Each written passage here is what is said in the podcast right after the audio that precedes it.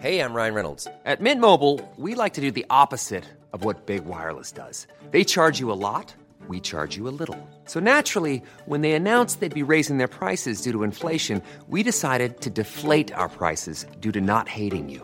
That's right. We're cutting the price of Mint Unlimited from $30 a month to just $15 a month. Give it a try at mintmobile.com slash switch. $45 upfront for three months plus taxes and fees. Promo rate for new customers for limited time. Unlimited more than 40 gigabytes per month. Slows. Full terms at mintmobile.com.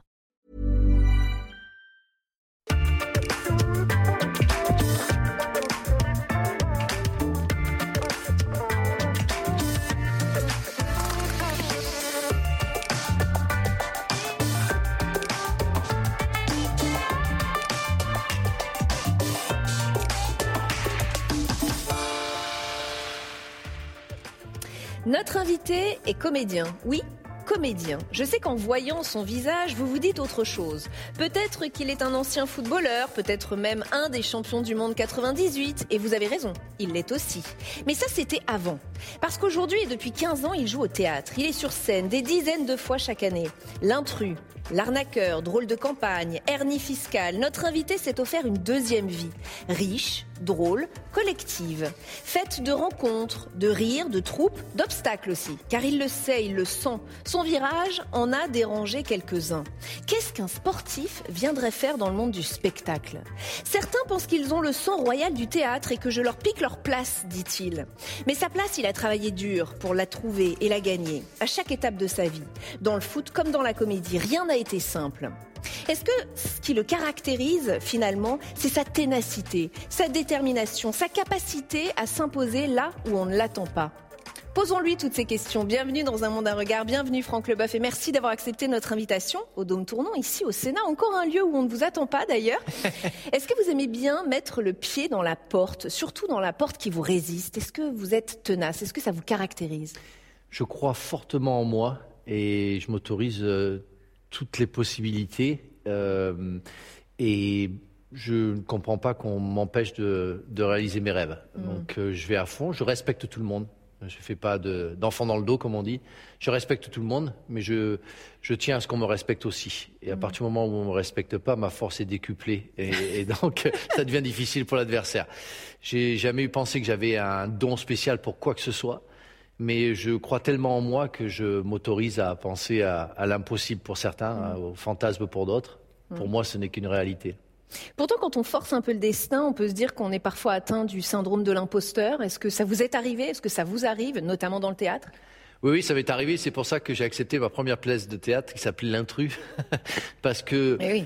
Parce que en 98, je dois pas faire la finale de la Coupe du Monde. Laurent Blanc est expulsé et je joue à sa place. Et, et euh, voilà, ça, ça, ça, a posé peut-être des problèmes à certains. Moi, ça m'a fait rire parce que le matin même du match, ma mère m'a, de la demi-finale, ma mère m'avait appelé et je lui elle m'a demandé si je jouais. J'ai dit non, non, maman, je ne joue que les finales, tu sais. et donc voilà, mais, mais euh, oui, je, je peux considérer, je peux comprendre que ça puisse déranger certaines personnes, mais moi, c'est ma façon de penser, Ouais. cette façon un peu peut-être américaine de croire qu'on a le droit de faire plusieurs choses dans sa vie et pas qu'une seule chose. Et c'est ce que je fais, et parce que j'ai envie d'avoir une vie pleine, parce que je sais qu'un jour elle va s'arrêter. C'est intéressant que vous parliez de la méthode américaine parce que le métier de comédien, vous l'avez pas du tout volé. Vous vous êtes formé et très sérieusement à Los Angeles, aux États-Unis, un an et demi, quatre heures par jour, je crois. Ça aurait été impossible de la faire en France, cette formation? Elle aurait été un petit peu tronquée par le fait que bah, les gens m'auraient reconnu, alors euh, où j'aurais été euh, plutôt critiqué, euh, pas aidé, ou alors au contraire favorisé. Et je, je voulais pas ça. Et puis j'avais envie de partir en aller encore à l'étranger, d'être d'aller à Los Angeles où j'avais jamais mis les pieds et, et voir comment ça pouvait fonctionner. Et voilà, c'est vrai que j'ai fait Lee Strasberg Institute, qui est une branche d'acteurs studio. Et, et puis ça, ça a bien fonctionné. J'étais content de, de le faire. J'ai beaucoup bossé. Et c'est vrai que quand vous rentrez, que vous faites une pièce de théâtre, vous entendez les gens, mais qu'est-ce qu'il fait lui après le foot, le théâtre, mais il se prend pour qui Euh, ben, j'ai travaillé comme toi, j'ai fait, j'ai- pris des cours et puis maintenant je, je m'essaie, j'ai j'ai été vert comme on dit euh, et puis je le suis moins parce que maintenant ça fait 1400 fois, 1500 fois que je suis au théâtre, Ouais. donc euh, j'ai joué deux fois plus au théâtre qu'au foot. Mais vous, vous parlez souvent hein, des critiques et vous dites même que vous avez perdu des amis, des gens qui vous ont évité. Euh, de quel univers c'est venu le plus Du monde du football ou du monde de la comédie? Non, non, du monde de la comédie, du monde du cinéma. Je connaissais des, euh, des metteurs en scène, des réalisateurs qui, euh, euh, bah, qui étaient, à qui j'ai j'ai ouvert les portes du foot même, hein. je les ai fait rentrer euh, dans les vestiaires de l'équipe de France, je les ai invités, donc je vais pas le nommer parce que ça, ça lui ferait trop Ah, vous de pensez à quelqu'un en particulier? Oui, bien sûr, bien sûr, quelqu'un de très connu en plus. Mais, euh, mais et dès que j'ai qu'il a appris que j'étais euh, acteur, ben, un jour je l'ai vu et il, il m'a retourné, il a fait ah salut. Dit, tu te fous de ma gueule, toi, quoi Ça va pas, quoi. Et donc voilà, mais j'ai découvert ça. Et puis après, des gens du théâtre. Mais les gens du théâtre, c'est plutôt ceux qui ne jouent jamais, qui euh, vous disent, euh, qui vous disent que vous n'avez rien à faire Dans ici. le monde du foot, non? Pas de Non, jugement? non, au contraire. Au contraire. Moi, j'ai Bichente Lizarazo qui m'a fait beaucoup rire. C'est qu'un jour, quand je lui ai dit que je commençais à faire du théâtre, que je prenais des cours, il y croyait pas, en fait. Et un jour, il m'a vu, il a vu une affiche de moi dans Paris. Il m'a dit, mais il a vraiment fait ce con. voilà, c'était mignon. Et, et il me l'a dit. J'ai, j'ai, j'ai quelques-uns qui sont venus. Bichente est venu me voir jouer. Laurent Blanc est venu me voir aussi. Euh, Il y a très peu de temps, Ils sont plutôt solidaires alors. Ouais, ouais, non, ils sont contents, ils sont contents, et puis surtout, ils savent que je me prends pas la tête, que c'est vraiment une passion, et que voilà, je le fais euh, avec euh, la plus grande légitimité, je pense aussi. Le fait que vous soyez un ancien footballeur a même été plutôt vu comme un atout par Alil Vardar, auteur et metteur en scène de Hernie Fiscale. Je le cite Les sportifs, contrairement aux comédiens français, dit-il, sont formés dans la douleur. Franck bosse comme un dingue. Il y a des comédiens qui n'écoutent rien, lui écoute tout. Parfois ça le gonfle, mais il écoute. Est-ce que le fait d'avoir été footballeur vous donne une discipline et même une humilité que les comédiens qui ont un parcours classique n'ont pas, Mais complètement, euh, j'ai même produit, écrit une pièce, mis en scène des pièces. Euh, la hiérarchie, elle est difficile à, à- à imposer. Euh, un comédien pense qu'il passe devant tout le monde. Euh, alors qu'un joueur de foot, alors en tout cas à notre époque, maintenant c'est peut-être un peu plus difficile, mais à notre époque, moi, mon entraîneur, même si je trouvais qu'il était bête, euh, s'il me, disait- s'il me disait allez va faire trois tours de terrain, j'allais faire trois tours de terrain parce que c'était mon boss et que j'avais rien à dire. Et nous, on venait pas pleurer au président parce que le président, il venait nous voir, si t'es pas content, tu vas voir l'entraîneur. Et donc voilà, l'histoire elle était finie. J'ai découvert la discipline, la hiérarchie, euh, un petit peu comme ça se passe dans l'armée, et donc j'accepte ça. Et l'effort il vient de là, c'est-à-dire que on sait très bien qu'on est tributaire des choix d'un entraîneur. Et, et si vous n'êtes pas bon, bah, euh, vous dégagez. Et si vous faites deux trois mauvais matchs, vous partez. Au théâtre, il y a des gens qui se pensent croient tout permis parce que bah, ils ont été pris par un, par un metteur en scène ou par un producteur. Et on sait que c'est que des choses de, de copains, des on va pas parler des Molières ni des Césars, et on peut même aller jusqu'aux Oscars pour voir que c'est une bonne équipe de copains qui se congratulent chaque année. Euh, Je l'ai vu, je le sais, tout le monde en parle, et pour faire des meilleures ventes, on s'en- on s'envoie les Molières comme on s'envoierait des, des bouquets de fleurs. Sur les points communs et les différences entre le foot et le théâtre, ce que vous dites est intéressant. Il y a ce côté one shot. Au théâtre comme au foot, quand on rentre sur le terrain, on ne peut pas refaire une prise si elle n'est pas bonne. En revanche, au foot, quand on rentre sur le terrain, on n'a pas de texte et on ne sait pas ce qu'il va se passer. Si on devait comparer le plaisir pris euh, quand on est joueur de foot et le plaisir pris lorsqu'on est sur scène, lequel est le plus fort? Il n'y a aucune comparaison avec le sport. Le sport a cette certitude, cette dualité qui fait que bah, vous vous retrouvez euh, pas tout seul sur scène. Si on compare et on fait une analogie avec le théâtre, avec quelqu'un qui, vous, qui veut vous battre. Euh, dans les tribunes, euh, bah, il y a la moitié, si, ou si vous jouez à l'extérieur, on va dire 90% des gens qui vous haïssent, c'est ce qui n'est pas vraiment en principe le cas dans une salle de spectacle. Euh, et c'est vrai qu'on ne connaît pas la fin de l'histoire. Euh, au théâtre, on la connaît. Maintenant, je trouve qu'il y a des, il y a des, il y petits rapprochements. Euh, on, on jouait avec ses coéquipiers, je faisais un sport collectif. Au théâtre, je trouve que jouer euh, le clown blanc, euh, bien lancer sa phrase pour que le le, euh, l'Auguste fasse rire, ça, ça, ça, c'est jouissif, comme une passe décisive pour un buteur. Et ça, ça, je retrouve, je retrouve ça dans, le- dans le sport et, et, et entre le sport et le théâtre. Euh, à part ça, euh, non, ce que j'ai connu en foot était tellement intense, trop intense peut-être. Euh, à la fin, on n'en peut plus. Le plus intimidant, ce sont les 80 000 spectateurs du Stade de France ou les quelques centaines de la Comédie Saint-Martin? Alors maintenant, ça va mieux. J'avoue que mes premières fois, euh, je préférais jouer devant 90 000 personnes que devant les 300 personnes que j'avais devant moi. C'est dingue. Parce qu'on maîtrise pas, parce qu'on maîtrise pas tout, parce qu'on est, comme je l'ai expliqué tout à l'heure, vert et euh, on débute. Et euh, mais maintenant, euh, moi, je suis heureux. Je suis heureux. On fait plein tous les soirs et il y a une interaction avec le public. On ressent. Il y a Pff, hier, il y a des gens qui sont arrivés en retard. Hier soir, il y a des gens qui sont arrivés en retard. À un moment donné, je leur parle et je vois les gens qui arrivent, qui arrivent, ceux qui étaient en retard, qui arrivent, et, et vous avez le public qui est retourné, qui vous écoute plus et qui oui. regarde les gens qui rentrent. Et vous vivez ça en direct. Et comment Qu'est-ce que je fais? J'arrête, euh, j'attends, je fais la pause, j'attends que les gens soient joue, où euh, je joue. Et Tout ça, ça fait partie du jeu et, de l'expérience qu'on qu'on- qu'on va acquérir au fil, au fil des années. Je trouve ça extraordinaire. Travailler sur la psychologie des gens, faire rire une- euh, des gens, c'est c'est un- c'est une finesse technique extraordinaire parce que une phrase dite entière va peut-être pas faire rire. Si vous la coupez en deux, elle fera rire. Et ça, nous, c'est ça. On, on est vraiment euh, très euh, piqué, comme on- très précis, très ouais. On essaie quelque- des choses tous les jours pour euh, être heureux. On est payé au rire euh, Ouais. au théâtre. Je disais que vous étiez tenace, un exemple flagrant quand même pour votre première pièce. Vous en parliez tout à l'heure de l'intrus. Vous arrivez de Los Angeles et on vous dit le producteur est parti, le metteur en scène aussi, il n'y a plus personne. Et là, vous décidez de reprendre le projet sur vos deniers personnels. Euh, vous produisez vous-même la pièce, 40 représentations. Vous perdez au passage 35 000 euros, je crois, quand même, dans l'histoire. Mais ça y est, vous êtes comédien à Paris. Ouais, bah il faut payer pour. pour- Incroyable.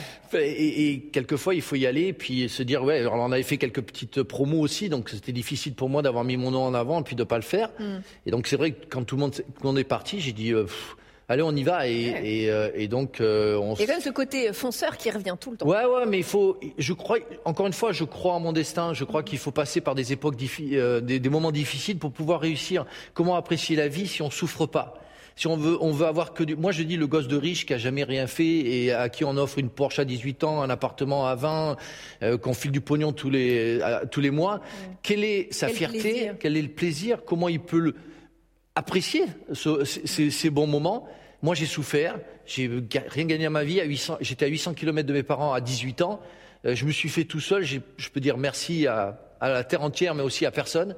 Et c'est ça qui me, qui fait ma force. Et, et j'apprécie le, le- le- les petits moments parce que j'ai souffert.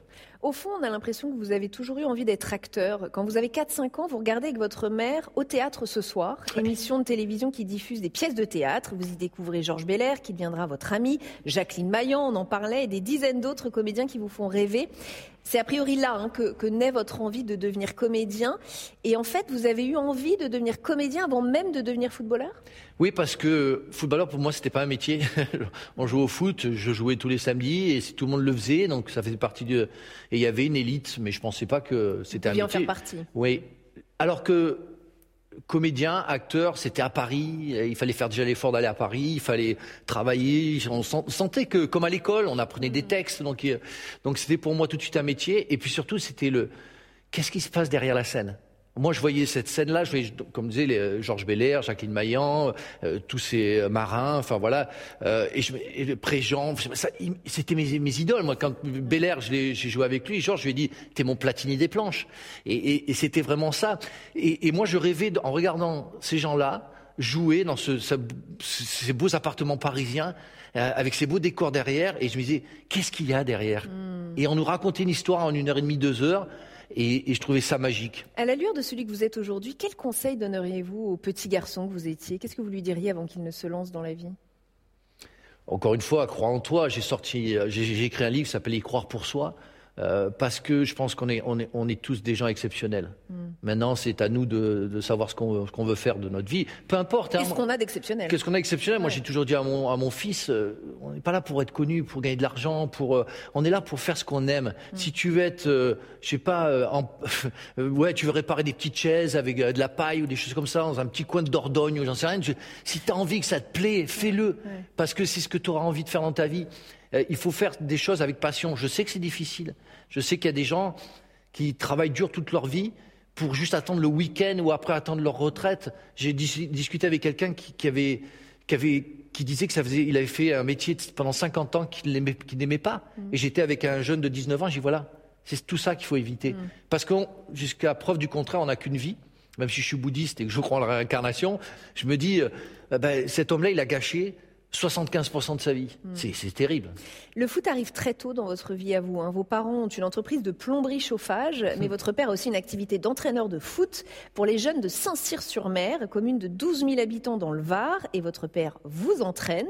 Euh, protecteur et un peu dur, je crois, parfois, surtout quand vous perdez. Vous en entendez parler pendant 48 heures de la, de la défaite. Vous dites même, il a fallu que je gagne la Coupe du Monde pour qu'il me dise qu'il était très fier de moi.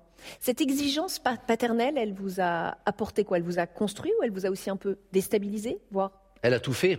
En fait, je suis devenu champion du monde parce que mon père a été très dur avec moi. J'ai discuté avec Thierry Henry, je vois euh, euh, d'autres enfants qui, euh, des anciens, des joueurs de foot, mm. qui expliquent leur enfance. Malheureusement, on passe par ça. C'est terrible. C'est terrible parce que il n'y a pas le choix. Si on vous gâte, si on vous dit que vous êtes le meilleur, eh ben vous allez vous asseoir sur vos lauriers. Mm. Mais si on vous rentre dedans, vous allez peut-être par votre personnalité euh, arriver à montrer le contraire de ce que mm. votre père euh, décrit de, votre personnalité. Mais alors qu'est-ce que vous pensez de ces parents qui poussent aujourd'hui leur euh, fils essentiellement à faire du foot non-stop pour devenir le futur Kylian Mbappé? Parce que c'est un phénomène qui est en train de... Alors, il y, a deux choses qu'il faut séparer. Il y a le père qui fait ça parce qu'il veut que son enfant soit un produit marketing et gagne de l'argent. Mm. Moi, mon père n'a pas fait ça. Mon père l'a fait ça parce qu'il aimait le football, parce qu'il voulait que je devienne footballeur, parce que sans doute il voulait vivre une vie par procuration, mais pas pour l'argent, pas pour le business. Maintenant, on voit beaucoup de, parents qui créent un gosse parce que ça permet de faire vivre toute la famille. Mm. Ce que je peux comprendre, mais pour moi c'est terrible parce que les répercussions d'un enfant qui va pas réussir à faire ça, mm. elles sont terribles. Elles sont mais, mais même catastrophiques. Moi, j'ai mes, mes démons aussi. Euh, mon papa est parti il y a 20 ans. Euh, J'en ai beaucoup voulu quand il est parti parce que j'avais énormément de reproches à lui faire. Mm. Mais j'ai été champion du monde grâce à mon père, parce que grâce à la mentalité qui m'a mm. m'a inculqué. Et mais encore une fois, je suis tout à fait contre cette façon de de, de Vous n'avez pas reproduit. Non, non, bien sûr, je pouvais pas. Je mm. pouvais pas parce que c'était trop dur. C'est trop dur, comme vous disiez. Euh, euh, quand je disais à mes copains, bah, vous, on a perdu, euh, vous, rentrez chez vous, c'est fini. Moi, mon père, ben, il va, m'en mettre la tête comme ça pendant deux jours. Et, il, en a, voulu à mes frères, il a, fait des choses à mes frères parce que, soi-disant, il, portait ombrage à ma carrière. Enfin, des choses comme ça que j'ai appris après. Parce que c'était tout pour Franck, mais tout contre Franck, parce que si Franck faisait pas quelque chose qui... Mon père a été un monstre et en même temps, il a été mon, héros. C'est terrible d'en parler comme ça 20 ans après.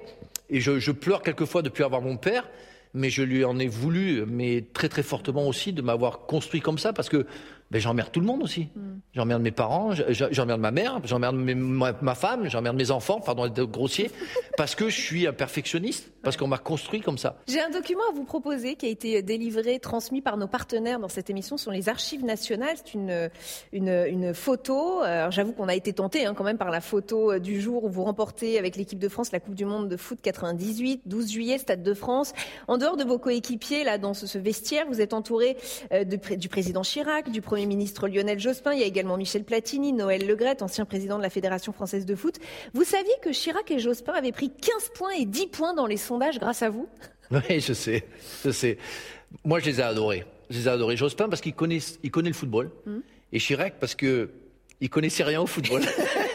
et c'était extraordinaire. Euh, moi, j'ai des photos euh, avec ces deux, deux personnalités euh, comme si c'était des potes. C'était extraordinaire. On, avait porte ouverte à l'Élysée, on, a, on a même été à l'Assemblée nationale. Merci de m'inviter au Sénat parce que c'est la première fois que je, viens. Mais on a découvert euh, une autre vie. On, a fait plaisir aux Français. Hmm. Et moi, j'ai toujours dit, sans les Français, on n'aurait jamais gagné. Parce qu'au début de la Coupe du Monde, c'était bon, une équipe moyenne, elle joue pas bien, on va pas y arriver. Enfin voilà, on s'était fait détruire un peu par les médias. Et les gens, au fur et à mesure, ont commencé à croire en nous. Et ça a été vraiment extraordinaire de voir cette osmose avec tous ces Français. Il y a eu aussi une forme de politisation de votre équipe et de cette victoire euh, Black, France Black Blanc Beurre. À partir de ce moment-là, on en a beaucoup parlé. Est-ce que ça vous a gêné? Est-ce que ça vous a, euh, ça a parasité les relations entre vous ou pas du tout? Vous avez été fier de ça? Non, non, ça a été, ça a été, un, ça a été un problème pour moi, pour ma philosophie de vie, parce que j'aime pas qu'on se serve de moi pour vendre ses, euh, ses idées. Et je trouvais que, voilà. Black Blamber ne ressemblait à rien. Deux mois après, les gens avaient toujours les mêmes problèmes et on n'avait on avait rien réglé. On a fait un match de foot, on a fait une compétition, on l'a on gagné, on a rendu des gens fiers. Mais euh, j'ai pas aimé, surtout que quatre ans après, quand euh, ça se passe mal, les mêmes personnes nous détruisent, et, euh, et c'est là qu'on s'aperçoit que voilà, mm. on n'a pas fait grand-chose euh, non plus d'extraordinaire. Moi, j'ai aimé ce que j'ai fait, je suis très très fier de moi. Tous les jours, on me parle de 98, mais, oui. Mais il y a une vie d'homme plus importante qu'une vie de, de footballeur. Et euh, les récupérations politiques m'ont toujours euh, déplu. Euh, quand je vois, je vois en ce moment, il y a les Jeux Olympiques qui arrivent, je vois que des athlètes sont obligés de, de se mettre sur, sur les réseaux sociaux pour essayer d'avoir un peu d'argent pour pouvoir faire cette compétition et qu'en même temps, on leur dit qu'ils ont intérêt à rapporter des médailles parce que sinon ils vont être la honte de la France. Je me dis, mais qu'est-ce qu'on fait pour eux? Mm. Qu'est-ce qu'on fait pour eux? La France n'a pas compris que les sportifs pouvaient amener tellement de belles choses mm. à, leur pays, mais on les aide pas. Vous trouvez qu'Emmanuel Macron euh, fait pression sur les sportifs? Ben, Il l'a fait, il l'a fait clairement. Il l'a fait à un moment donné où il a demandé à tous ses sportifs de gagner, euh, euh, et c'était pendant les Jeux Olympiques, je crois, euh, de gagner plus de médailles. Mm. Mais donnons-leur les moyens de faire ça. Nous, au football, on les a, les moyens. Mm. ils sont plutôt privés, ils sont privés. mais en athlétisme, mais en athlétisme, c'est une catastrophe. Mm. Si on revient au, football, vous n'étiez pas prévu en finale, hein, vous l'avez oui. dit. vous jouez parce que Laurent Blanc est suspendu. La presse est très dure à ce moment-là. Elle laisse entendre que si la France perd, ce sera à cause de vous. Quand vous êtes dans le couloir qui vous mène au terrain, vous dites que vous avez eu envie de fuir, de disparaître même. Euh, vous étiez à 180 pulsations minutes en arrivant sur le terrain. J'ai lu ça, vous allez peut-être me, le confirmer. Euh, alors en fait, l'histoire des 180 pulsations, c'est en sortant du bus. C'est encore pire. En sortant du Un bus. et en rentrant dans le vestiaire. J'ai dit, il faut que tu te calmes, hein, parce que sinon tu vas pas y arriver. Là. si tu es à 2 heures du match, si tu es à 180 pulsations. Et en fait, je suis rentré dans le vestiaire, c'était fini. C'était Petit Franck qui préparait son match à Saint-Cyr-sur-Mer et qui allait jouer. Mhm. Je suis rentré dans le, vestiaire, je me suis changé, et puis, et puis l'ambiance la connaît. Et puis Les on vous rassuraient ou pas Non, non, non, on ne s'est pas parlé. Vous êtes pas non, on ne se parle pas. On se parle pas parce que on sait qu'on joue le match de notre vie, on n'a pas besoin de se parler. On sait que les autres sont forts, ils vont être là, ils vont vous aider. Et vous, euh, moi, je me dis, euh, je suis pas prévu.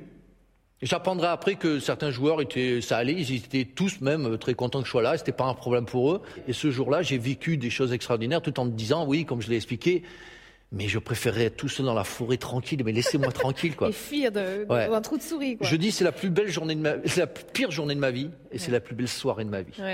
Et l'équipe de France d'aujourd'hui, vous en pensez quoi? Vous les voyez aller jusqu'où? Vous, je leur souhaite le meilleur. Hmm. Le football de maintenant m'intéresse de moins en moins. Je travaille pour une chaîne américaine qui, euh, on parle de, de football, l'équipe de France, euh, Paris Saint-Germain, la Première Ligue, la Ligue 1, tout ça.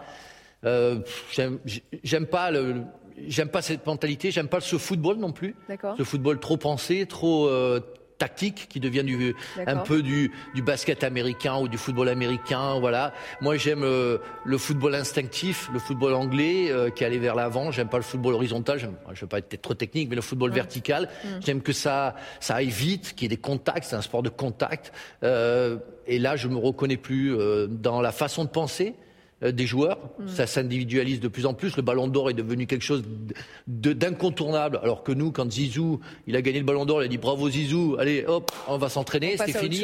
C'était, mais on s'en foutait. C'était pas important. Et maintenant, c'est le Graal pour les joueurs. On en parle mais pour les médias. Mais aussi à cause ou grâce à vous, grâce à cette euh, Coupe du 98. bah, c'est-à-dire que forcément, votre, votre équipe et cette victoire en 98, elle a révolutionné le football français. Oui, mais nous, nous à l'inverse de ce qu'on entend, et tout le monde est d'accord pour le dire, c'était une équipe. Hmm. C'était, oui, il y avait Zizou, bien sûr, il y avait euh, Barthez, il y avait Deschamps, il y avait De Sailly, il y avait des grands joueurs, Djurkaev, tout ça, Blanc.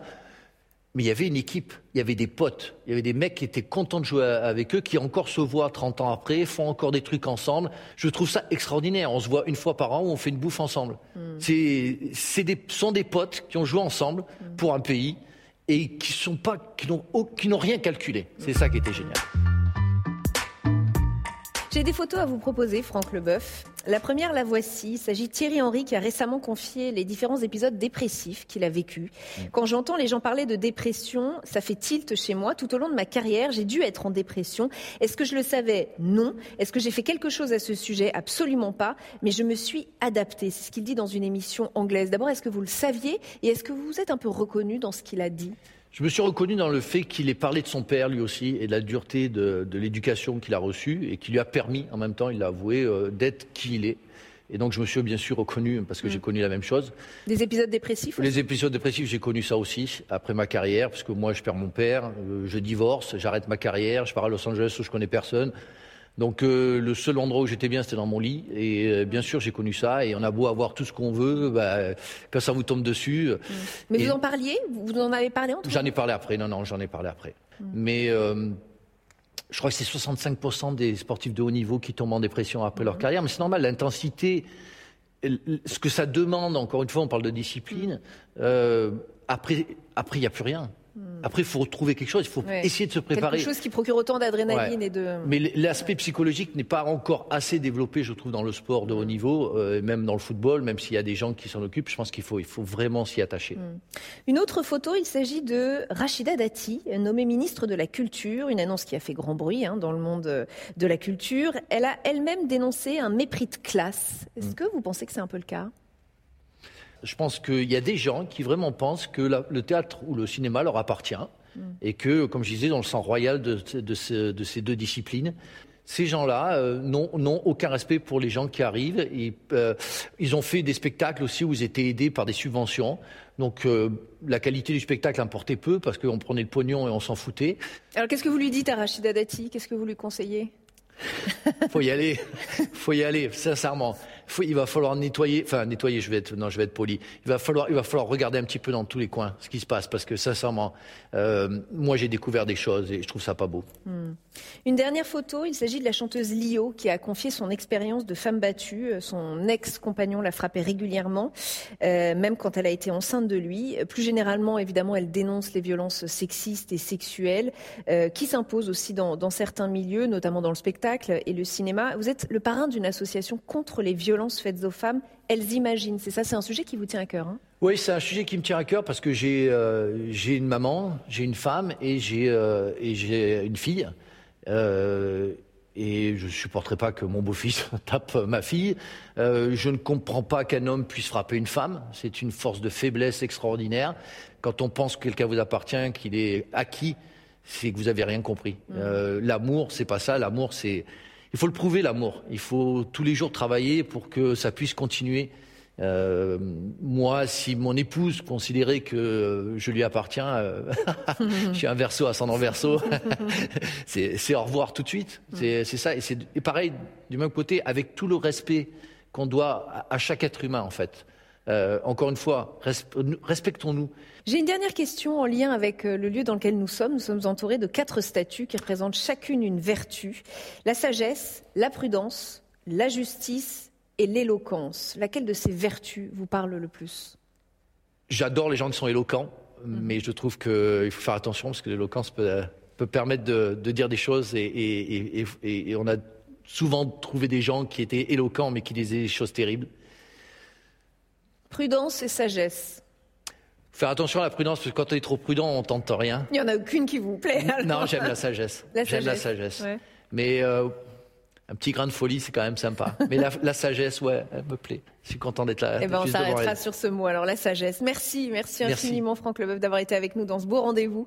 Et merci à vous de nous avoir suivis, euh, comme chaque semaine. À très bientôt sur Public Sénat. Merci.